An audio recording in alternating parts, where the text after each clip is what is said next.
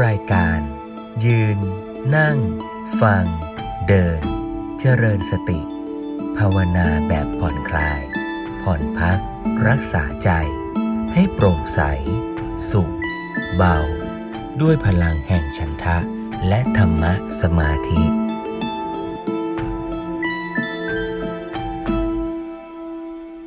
ฟังธรรมบรรยายของหลวงพ่อสมเด็จพระพุทธโฆษาจารย์ต่อเนื่องมาในชุดจากจิตวิทยาสู่จิตภาวนา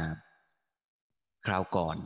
หลวงพ่อสมเด็จได้พูดถึงหลักการสำคัญของวิปัสสนา อารมณ์ของวิปัสสนา แล้วก็ตัวที่ทำงานวิปัสสนา คือองค์ธรรมในจิตใจ ได้แก่โพธิปักขียธรรม 37 ประการ ต่อเนื่องต่อมา หลวงพ่อสมเด็จก็จะได้อธิบายถึง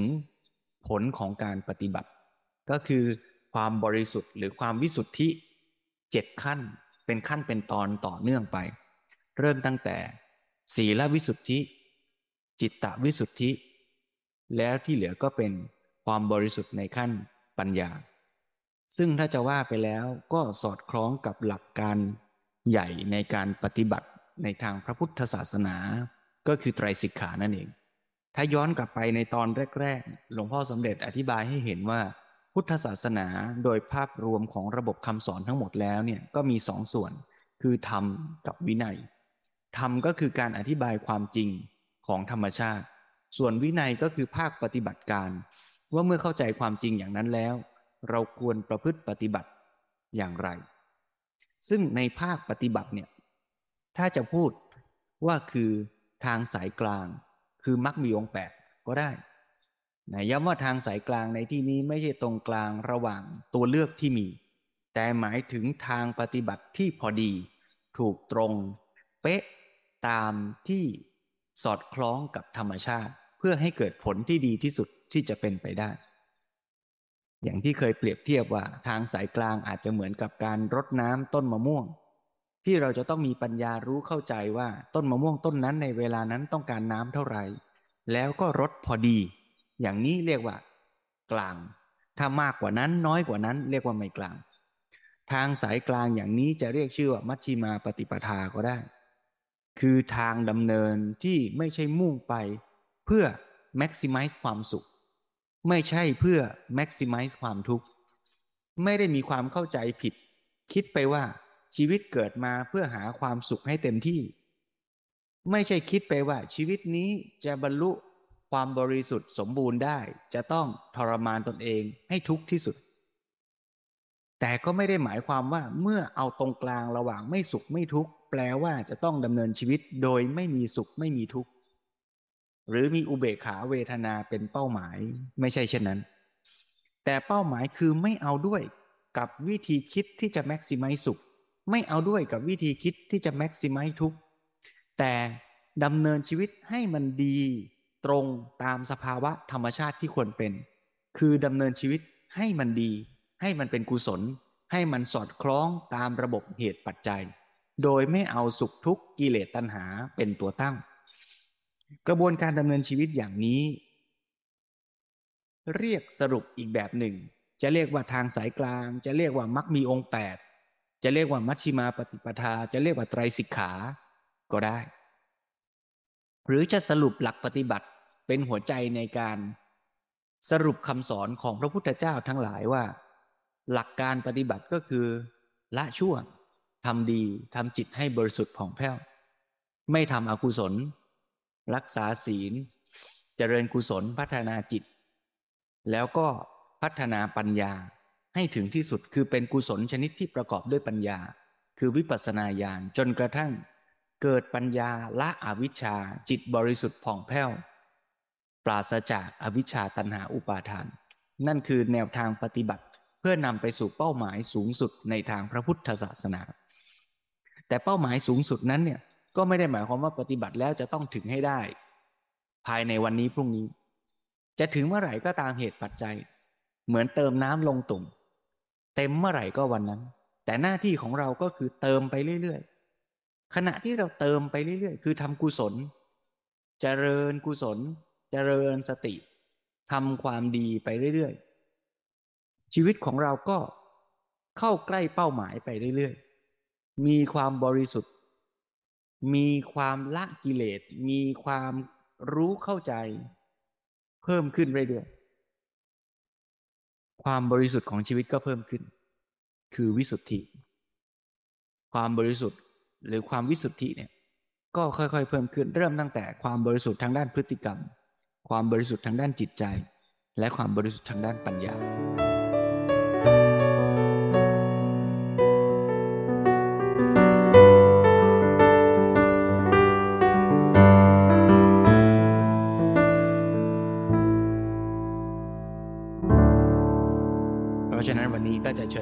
ติโยมทุกท่านได้ฟังธรรมบรรยาย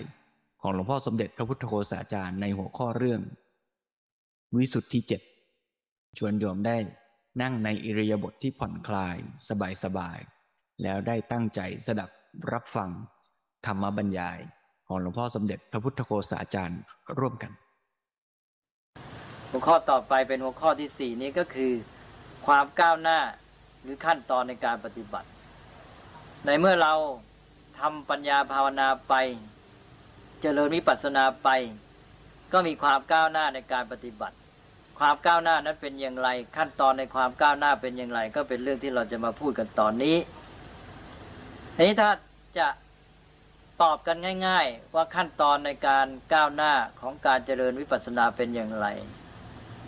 เราก็ตอบได้ในเหตุผลที่มองเห็นอยู่แล้ว ได้พูดมาแต่ต้นแล้ว พูดย้ำแล้วย้ำอีกบอกว่า หัวใจของการเจริญวิปัสสนาก็คือ การทำปัญญาที่รู้เข้าใจ อย่างรู้ความจริงเนี่ยให้เกิดขึ้นให้เจริญเพิ่มพูนขึ้น เพราะฉะนั้นสาระสำคัญที่เราต้องการในการเจริญวิปัสสนาก็คือ ความเจริญปัญญาให้เจริญเพิ่มพูนขึ้นไปนี่ปัญญาที่เจริญเพิ่มพูนขึ้นไปจนกระทั่งเกิดเป็นความอย่างรู้อย่างเห็น ในสัจธรรมในความจริง นี่เราก็เรียกว่าญาณ ทีนี้ญาณนี้ก็มีหลายระดับหลายขั้นตอน เมื่อเราจเจริญวิปัสสนาก้าวหน้าไป เราก็เกิดปัญญาที่เรียกว่าญาณนนี้ขึ้นมา เป็นขั้นเป็นตอน เพราะนั้นญาณก็มีหลายระดับหลายขั้นหลายตอนหรือหลายอย่าง แต่รวมแล้วเราก็สามารถพูดได้ว่า ขั้นตอนความเจริญก้าวหน้าในการ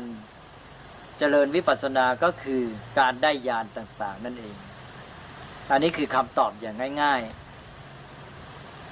แต่ว่าการตอบอย่างนี้ก็อาจจะง่ายไป ง่ายนั้นก็ดีหรอกแต่ทีนี้สำคัญก็คือง่ายแล้วไม่ชัดเจน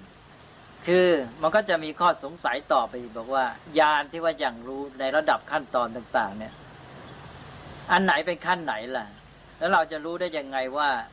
ตอนนี้เราได้ยานนั้นยานนั้นน่ะถึงขั้นนั้นแล้ว เช่นว่าได้ เข้าถึงสัจธรรมแค่ไหนบรรลุโสดา ปฏิมักโสดาปฏิผล บรรลุเป็นพระอนาคามีเป็นพระอรหันต์หรือยังอะไรทำนองนี้ ก็จะเกิดข้อสงสัยมีความไม่ชัดเจน เพราะฉะนั้นมันก็เลยจะต้องมีการจัดลำดับขึ้นมา นี่ในสมัยพุทธกาลเมื่อพระพุทธเจ้ายังทรงพระชนอยู่นี้การที่จะต้องมาจัดลำดับขั้นตอนอะไรต่ออะไรกันออกไปให้ละเอียดถี่ถ้วนนี้ก็ไม่ค่อยมีความจำเป็น เพราะว่า จุดหมายของการที่เจริญวิปัสสนาก็คือการเข้าถึงความจริง รู้สัจธรรมรู้เห็นตามที่เป็นจริง แล้วก็มีองค์พระศาสดาที่จะเป็นผู้ที่ตรวจสอบให้ แล้วก็มองดูกันไม่ยาก แต่ทีนี้เมื่อการเรียนการสอนการปฏิบัติขยายวงกว้างออกไป สู่คนหมู่มาก มันก็จะต้องมีความชัดเจนในเรื่องนี้เพิ่มขึ้น ผู้เรียนก็ต้องการความชัดเจนว่าเขาปฏิบัติเนี่ยจะมีลำดับขั้นตอนอย่างไร แล้วก็ผู้ที่นำไปปฏิบัติเอง ก็ต้องการรู้ว่าตัวปฏิบัติไปนี่ ตอนนี้ไปถึงขั้นไหน จะเอาอะไรมาวัดอย่างนี้เป็นต้น มันก็เลยทำให้เกิดมีการที่เหมือนกับว่าจำเป็นจะต้องจัดเป็นลำดับเป็นขั้นเป็นตอนเรียกว่าเป็นระบบขึ้นมา ซึ่ง ความเป็นระบบนี้ก็สอดคล้องกับลักษณะของพระพุทธศาสนาอยู่แล้ว พระพุทธศาสนานั้นมันจะจัดอะไรแต่อะไรเป็นระบบไปหมด ทีนี้ในเรื่องของความก้าวหน้าหรือขั้นตอนในการทำวิปัสสนาก็เช่นเดียวกัน ในเวลาที่ผ่านไปผ่านไปนี้ก็มีการจัดระบบจัดลำดับขั้นตอนให้ชัดเจนขึ้นเพื่อความสะดวกแก่ผู้เรียนผู้ปฏิบัติ และการจัดลำดับเหล่านี้ก็ มีความซับซ้อนยิ่งขึ้น ความมุ่งหมายเดิมนั้นต้องการให้เกิดความชัดเจนสะดวก แต่ในเวลาเดียวกันก็ทำให้เกิดความสลับซับซ้อนกลายเป็นเรื่องยากทำให้คนที่เกิดมาภายหลังนี้บางทีถึงกระท้อใจ พอไปเห็นระบบข้อปฏิบัติขั้นตอนยานต่างๆ มากมายหลายชื่อ ก็ชักจะรู้สึกว่าสับสน แล้วก็รู้สึกว่าท้อใจที่จะไปเรียนไปจำ เพราะว่ารู้สึกว่ามากมายเหลือเกิน แล้วกว่าจะเรียนจบนี่ก็ไม่ทราบต้องใช้เวลาเท่าไหร่อะไรทำนองนี้ เพราะฉะนั้นในตอนนี้ก็อย่าเพิ่งท้อใจ เพราะได้บอกไว้แล้วบอกว่าในการที่ทำความเข้าใจเบื้องต้นนี้ พอจะให้ผ่านผ่านหูไว้ เป็นพื้นฐานเบื้องต้นเท่านั้นเอง แล้วเราก็มีความเข้าใจอย่างที่ว่าว่าโดยสาระหลักการแล้ว การเจริญวิปัสสนาที่ก้าวหน้าก็คือการมีปัญญาอย่างรู้ มองเห็นสิ่งทั้งหลายตามความเป็นจริง เท่านั้นเองนี่การที่ท่านจัดลำดับมานี่ก็เพื่อความสะดวกในการที่เราจะได้เห็นแนวทางปฏิบัติได้ชัดเจน ถ้ามองในแง่นี้แล้ว มันก็กลายเป็นสิ่งเกื้อกูลเป็นประโยชน์แก่เรา นี่ได้บอกแล้วว่าในสมัยพุทธกาลนั้น ในความจำเป็นในการที่จะมาแบ่งซอยเรื่องลำดับขั้นตอนนี้ก็น้อย แม้จะมีการจัดขึ้นมาก็ยังนับว่าค่อนข้างจะคร่าวๆสักหน่อย คือมีหัวข้อน้อย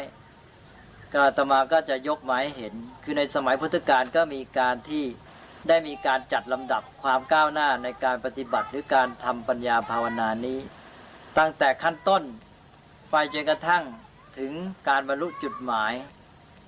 หลักนี้ก็เป็นเรื่องที่ภาษาวกองค์หนึ่งท่านได้แสดงขึ้น คือพระปุณณมันตานิบุตรอยู่ในพระสูตรพระสูตรหนึ่ง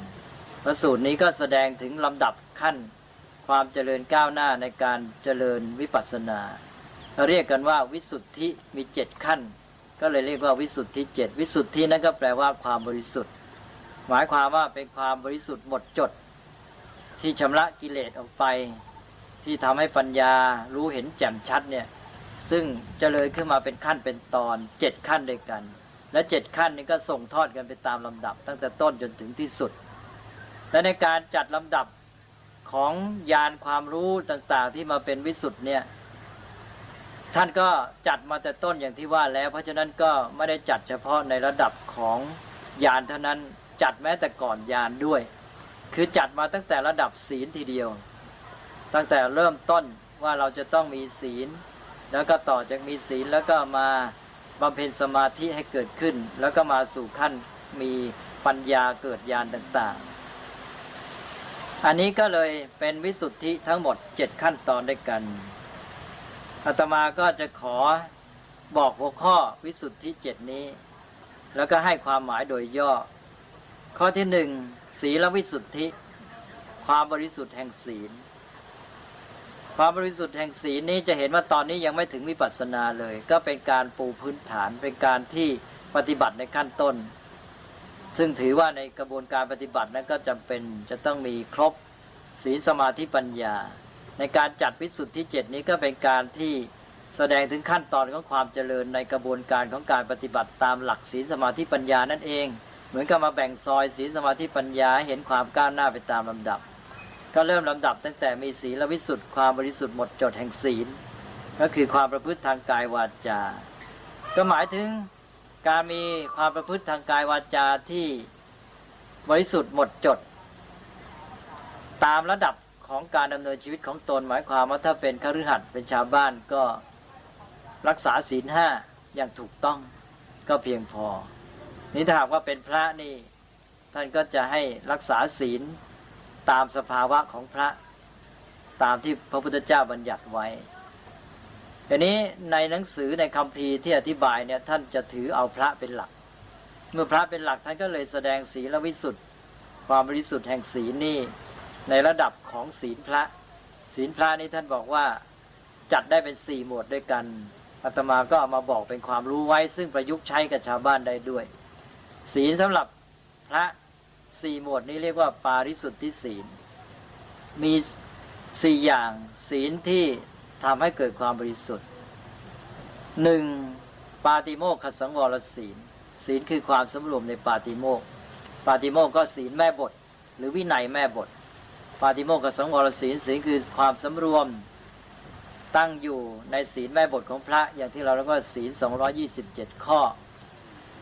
อันนี้ก็เป็นเรื่องของชีวิตของพระวินัยของพระสงฆ์นี้หมวดที่สองท่านเรียกว่าอินทรียสังวรศีลศีลคือความสำรวมอินทรีย์ สำรวมอินทรีย์ก็คือการใช้ตาหูจมูกลิ้นกายใจของเรานี่เอง การสำรวมในที่นี้ก็คือการใช้อินทรีย์นี้ในการรับรู้ไม่ให้เกิดโทษท่านเรียกว่าไม่ให้อกุศลธรรมเข้ามาครอบงำ โดยเฉพาะก็คือความยินดียินร้ายชอบชัง ให้เกิดการรับรู้ที่ตรงไปตรงมาตามความเป็นจริง จะเห็นว่าอินทรีย์สังวรศีลนี้มันจะมาสัมพันธ์กับการเจริญวิปัสสนาด้วย ถ้าเราระมัดระวังการใช้อินทรีย์อย่างถูกต้อง มันก็เกื้อกูลต่อการที่เข้าถึงความจริงแต่ต้นแล้ว คือการรับรู้ของเราเนี่ยจะไม่ลำเอียงไปตามความชอบชังก็ทำให้มันเข้าสู่แนวทางของการที่จะเห็นความจริงได้นี่ถ้าเราไม่มีศีลในอินทรีย์สังวร การรับรู้ของเรานี่ก็จะเอ็นเอียงลำเอียงไปด้วยความชอบความชัง ก็บิดเบือนความจริงไป เพราะนั้นอินทรีย์สังวรศีลนี่ก็มีความสำคัญ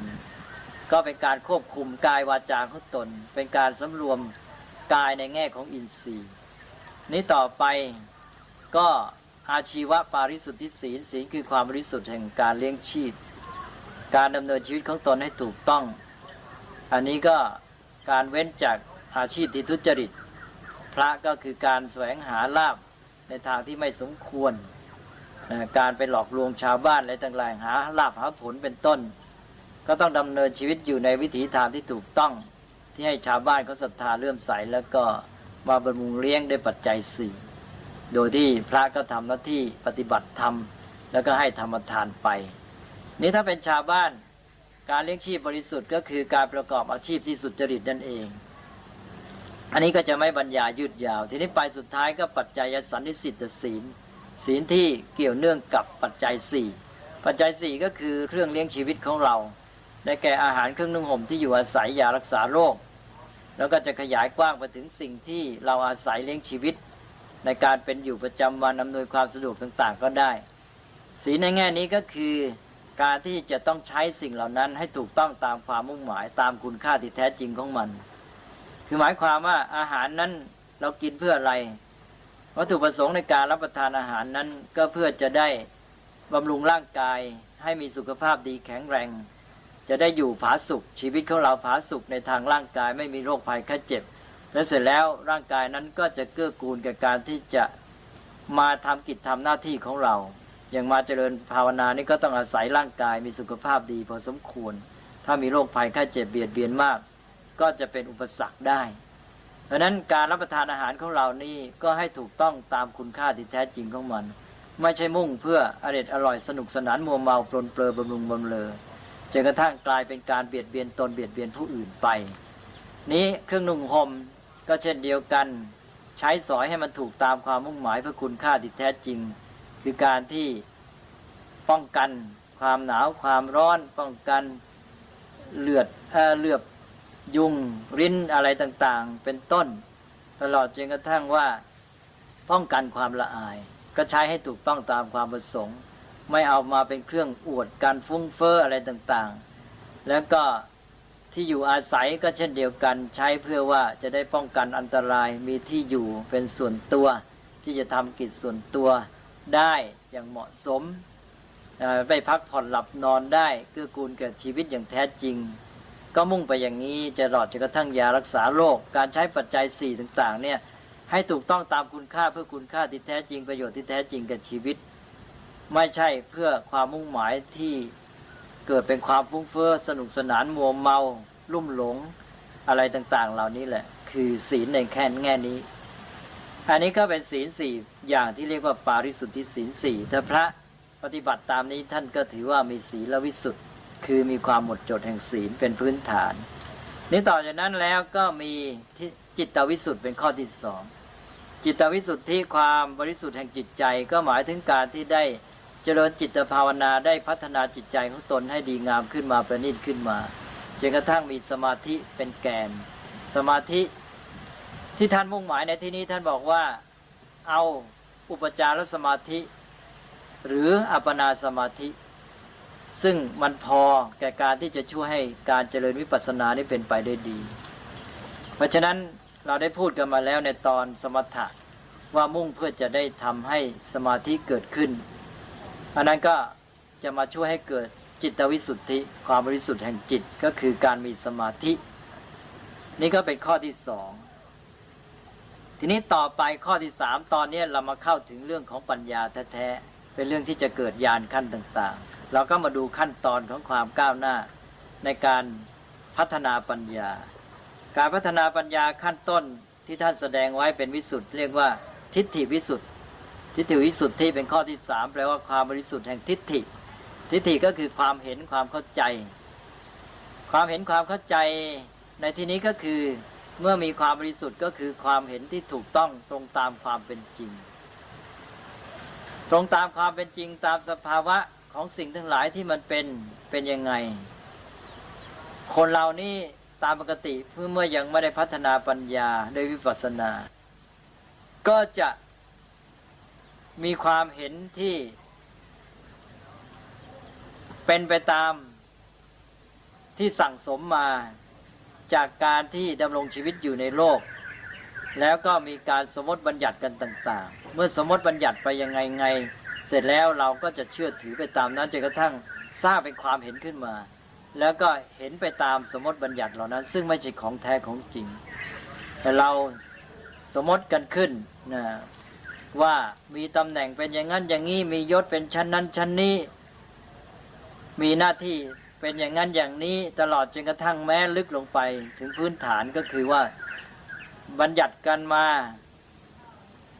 แล้วก็สมมติรู้ร่วมกันว่า อันนี้เป็นคนอันนี้เป็นสัตว์ อันนี้เป็นผู้หญิงผู้ชาย เป็นในดำในแดงอะไรชื่อนั้นชื่อนี้เป็นต้นเนี่ย อันนี้เป็นเรื่องของสมมติบัญญัติ แต่เมื่อสมมติบัญญัติขึ้นมาแล้วคนเราเนี่ยก็ยึดถือไปตามนั้นจนกระทั่งกลายเป็นทิฏฐิขึ้นมา แล้วเราก็ตกอยู่ในอำนาจของทิฏฐินั้น โดยไม่รู้ตัวไม่ได้มองเห็นความจริงว่าที่แท้จริงแล้วสิ่งเหล่านี้นั้น เป็นสิ่งที่บัญญัติกันขึ้นแล้วก็ใช้โดยถือว่าเป็นเรื่องสมมติรู้ร่วมกัน สังคมยอมรับ เราใช้สมมติบัญญัติโดยที่ใจเนี่ยเห็นไปตามนั้นตกอยู่ในอำนาจของมันไปเลย แทนที่เราจะรู้ตามความเป็นจริงว่าอ๋อนี่เราใช้เพื่อประโยชน์ในการที่อยู่ร่วมกันในโลกในสังคมในการดำเนินชีวิตเนี่ยให้มันเป็นไปได้ดีเท่านั้น เราไม่รู้เท่าทันความจริงนี้ อย่างนี้ท่านถือว่าก็เป็นการที่ว่ามีความเห็นผิดมีทิฏฐิไม่ถูกต้อง ความมีทิฏฐิ บริสุทธิ์ถูกต้อง ก็คือการที่ว่าเราเนี่ยได้มองเห็นความจริง เข้าใจสิ่งทั้งหลายเนี่ยตามสภาวะของมัน ทีนี้การเข้าใจตามสภาวะของมันนี่ตามธรรมชาติที่แท้จริงคืออย่างไร ก็คือการที่ว่าไม่ว่าจะเป็นอะไรก็ตามที่เราเรียกกันไปต่างๆมีชื่อมากมายเนี่ย ที่แท้จริงแล้วมันก็เป็นรูปธรรมนามธรรมเท่านั้นเอง เราเรียกกันว่าเป็นนามรูปหรือรูปนามดังนั้นการที่มีความเห็นถูกต้องเข้าใจถูกต้องขึ้นมา ในตอนนี้ก็คือการที่ว่ามีปัญญารู้เข้าใจ เห็นความจริงตามสภาวะที่เป็นรูปเป็นนามธรรมเท่านั้น แล้วก็ไม่หลงไปตามสมมติบัญญัติ ไม่หลงไปตามชื่อเสียงตำแหน่งยศอะไรเป็นต้น ที่ได้ตกลงบัญญัติกันขึ้นมา เรียกว่าถ้าใช้สิ่งเหล่านั้นก็ใช้อย่างรู้เท่าทัน เรียกว่ามีปัญญารู้เท่าทันสมมติบัญญัติ ไม่ให้สิ่งเหล่านั้นเข้ามาครอบงำจิตใจ แล้วก็ชักพาจิตใจของเราให้เกิดปัญหาไปตามมัน อันนี้ก็เป็นเรื่องของทิฏฐิพิสุทธิ์เป็นขั้นที่มองเห็นสิ่งทั้งหลายถูกต้องตามความเป็นจริงที่เป็นนามธรรมรูปธรรมตามสภาวะ แล้วต่อจากนั้นก็จะก้าวไปสู่อีกขั้นหนึ่ง คือขั้นที่เรียกว่ากังขาวิจารณวิสุทธิ แปลว่า ความบริสุทธิ์แห่งญาณที่ทำให้ข้ามพ้นความสงสัยได้ อันนี้เป็นการก้าวอีกขั้นหนึ่ง คือเมื่อกี้นี้แม้ว่าเราจะมีความรู้เข้าใจถูกต้องตามเป็นจริงตามสภาวะ ว่าสิ่งทั้งหลายเป็นรูปธรรมนามธรรมแล้ว แต่ถึงงั้นเราก็ยังไม่เห็นความเป็นมาเป็นไปของมัน การที่เห็นแต่สภาวะแต่ไม่รู้ความเป็นมาเป็นไปของมันเนี่ย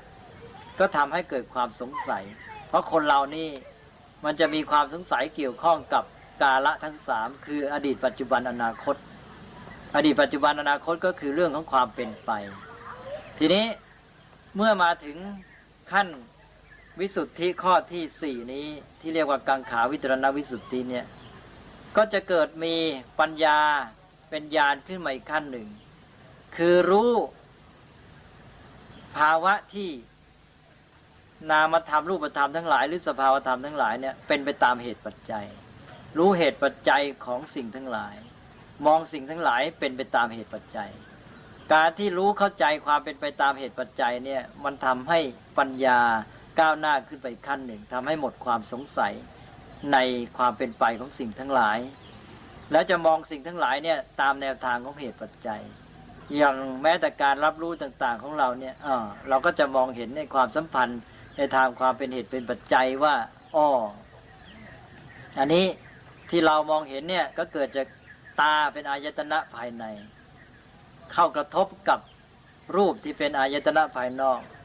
แล้วก็เกิดวิญญาณการเห็นขึ้น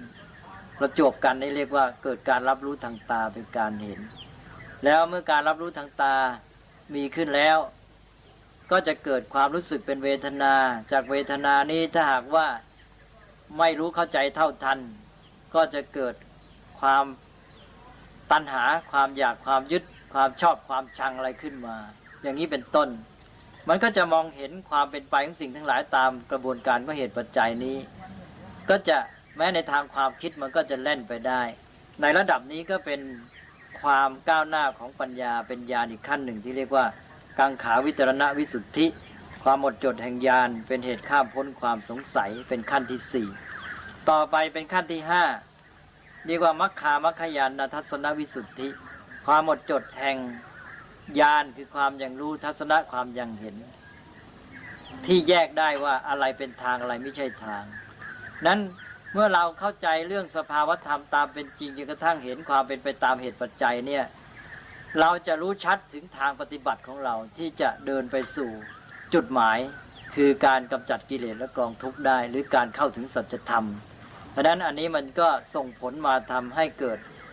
ญาณในขั้นที่เรียกว่ามัคคามัคคยานทัศนวิสุทธินี้ อย่างรู้อย่างเห็นแยกได้ว่าอะไรเป็นทางอะไรไม่ใช่ทาง อันนี้ก็ขั้นนี้ก็ผ่านไป ขั้นนี้ก็เป็นขั้นที่ว่าจะมีปัญญาที่ รู้เข้าใจไตรลักษณ์ขึ้น คือจะมองเห็นเรื่องของการที่สิ่งทั้งหลายมีความเกิดดับ มีการเกิดขึ้นตั้งอยู่ดับไป มีการเปลี่ยนแปลงอะไรต่างๆ มีความที่คงอยู่สภาพเดิมไม่ได้ ตลอดจนกระทั่งว่าการที่มันก็เป็นไปตามเหตุปัจจัยนั่นเอง อันนี้ก็สัมพันธ์กับที่กล่าวมาแล้ว คือเมื่อมันไม่ มันเป็นไปตามเหตุปัจจัย ไม่มีตัวตน ไม่เป็นอัตตา เป็นอนัตตาเนี่ย อันนี้ปัญญาใน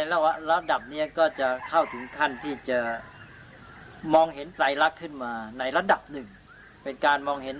ไตรลักษณ์ในระดับต้นๆ ซึ่งการเห็นไตรลักษณ์เนี่ยมันทำให้ทิศทางของชีวิตจิตใจเนี่ยไปในทางที่ถูกต้อง อันนี้ก็เลยเรียกว่ามัคคามัคคยานทัศนวิสุทธิ ต่อไปก็จะส่งไปสู่ญาณที่เป็นความบริสุทธิ์ในขั้นที่หก เรียกว่าปฏิปทาญาณทัศนวิสุทธิ ความหมดจดแห่งความอย่างรู้อย่างเห็นที่ให้รู้ทางดำเนินที่ถูกต้อง คือตัวปฏิปทาตัวมรรคก็ตอนนี้ก็ตัวยานนี้จะเป็นตัวทางที่ถูกต้อง เป็นทางดำเนิน หมายความว่าตอนนี้ก็แน่วไปในทางที่ถูกต้องแล้ว ก็ต่อจากเมื่อกี้นี้ว่าเห็นอะไรทางไม่ใช่ทาง ตอนนี้ก็เข้าสู่แนวทางที่ถูกต้อง เมื่อเข้าสู่ทางที่ถูกต้องแล่นแล่นไปแล้วในที่สุดก็ถึงจุดหมาย ก็จะมาถึงข้อที่เจ็ด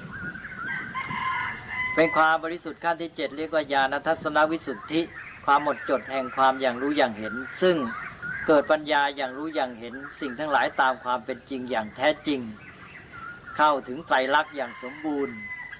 อันนี้ก็เป็นปัญญาในขั้นที่เป็นจุดหมาย ซึ่งทำให้สำเร็จมรรคผล เราเรียกได้ว่าเป็นมรรคยาน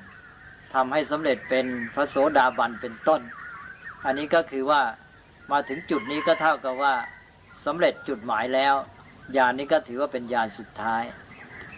นี่คือการจัดลำดับจะเรียกว่าคร่าวๆก็ได้ เป็นเจ็ดระดับด้วยกัน ไปเป็นศีลกับไปเป็นสมาธิซะสองแล้วที่เหลือห้านี่ก็เป็นความก้าวหน้าของปัญญา ซึ่งเป็นญาณในระดับต่างๆ อันนี้เป็นลำดับที่ท่านถือเป็นแบบทีเดียว มาในชั้นอัตถกถา ท่านก็เอาอันนี้มาวางเป็นแผนใหญ่ไว้ เป็นเกณฑ์อันใหญ่สำหรับที่จะวัดความเจริญก้าวหน้าในการปฏิบัติตามหลักวิปัสสนาและการปฏิบัติวิปัสสนาก็จะเอาอันนี้เป็นแนวทางเป็นขั้นเป็นตอน ให้เราปฏิบัติดำเนินก้าวหน้าไปเป็นขั้นๆ ตามวิสุทธิทั้งเจ็ด ที่จบไปนั้นคือธรรมบรรยายของหลวงพ่อสมเด็จพระพุทธโฆษาจารย์ ในชุดจักจิตวิทยาสุจิตภาวนา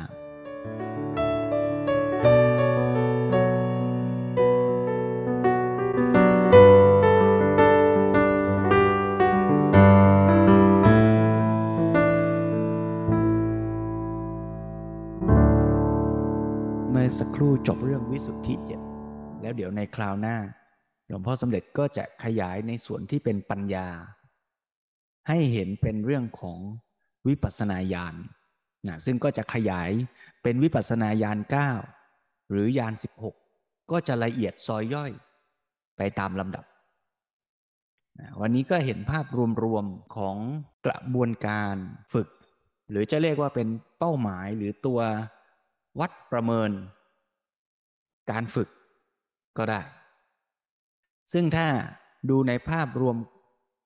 อีกสักนิดหน่อยเนี่ย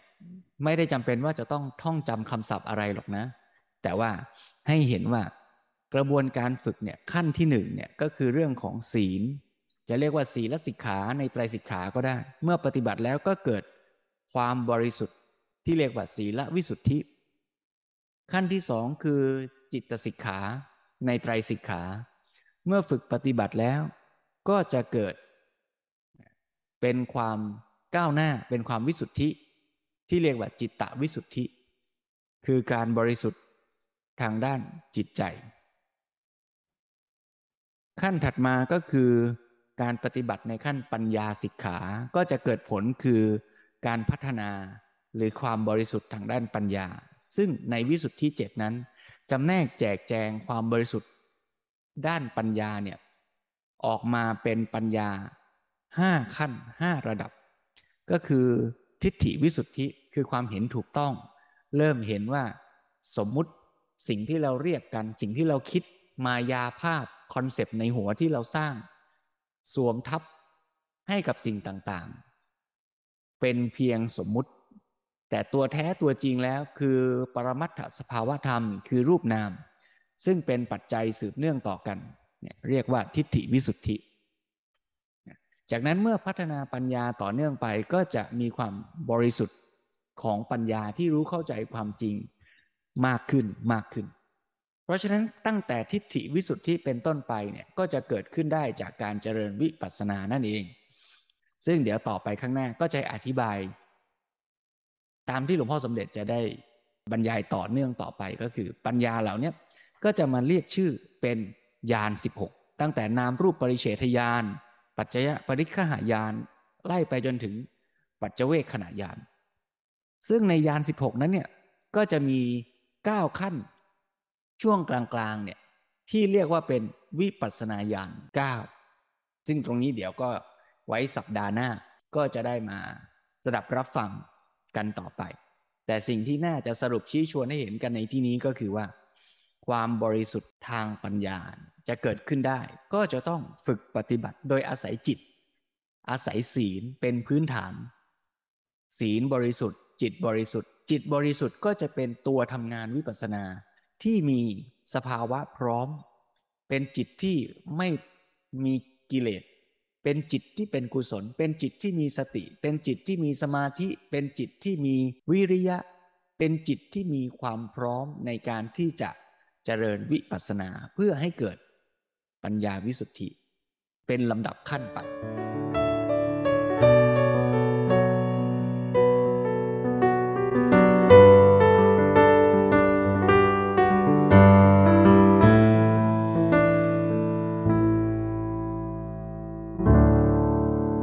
ในวันนี้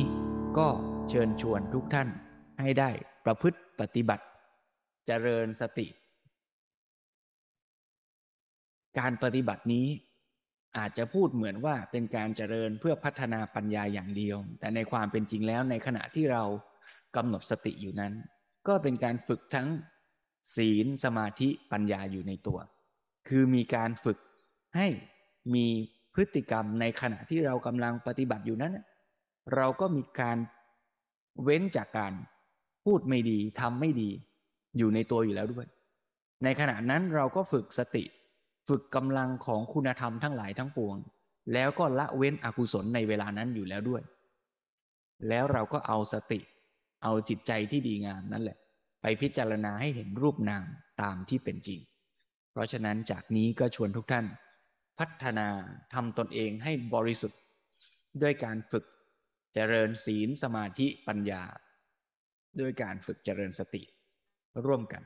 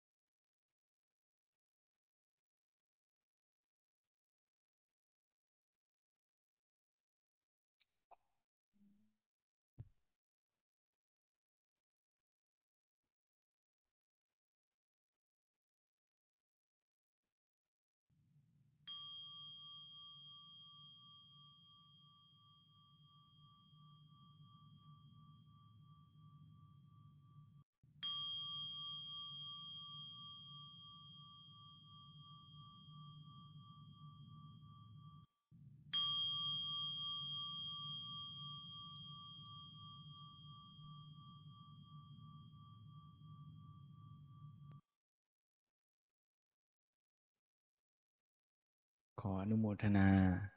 กับผู้ปฏิบัติทุกท่าน ขอให้รักษาใจที่เป็นกุศลมีสติ เช่นนั้นไว้ ค่อยๆคคลายจากอารมณ์กรรมฐาน รับรู้เสียง รับรู้อิริยาบถรับรู้ร่างกายของตนเองทั่วๆ เมื่อจะขยับเคลื่อนไหวเปลี่ยนอิริยาบถก็ทำด้วยความรู้สึกเนื้อรู้สึกตัว มีสติมีสัมปชัญญะ วันนี้ก็ขออนุโมทนา ที่ญาติโยมทุกท่านได้ ฝึกหัดพัฒนาทำตนให้บริสุทธิ์ ทั้งด้วยศีลวิสุทธิ จิตตวิสุทธิ เป็นบาดฐานให้เกิดปัญญารู้เข้าใจชีวิตตามความเป็นจริงมากขึ้นไปตามลำดับ วันนี้ก็ได้ฟังธรรมะบรรยายของหลวงพ่อสมเด็จพระพุทธโฆษาจารย์ เรื่องวิสุทธิเจ็ดก็ขอให้โยมได้นำไปประพฤติปฏิบัติ ฝึกหัดพัฒนาตน ฝึกฝึกฝึก ร่วมกันต่อไป ยืน นั่ง ฟัง เดิน เจริญสติ ด้วยพลังแห่งฉันทะ และธรรมะสมาธิ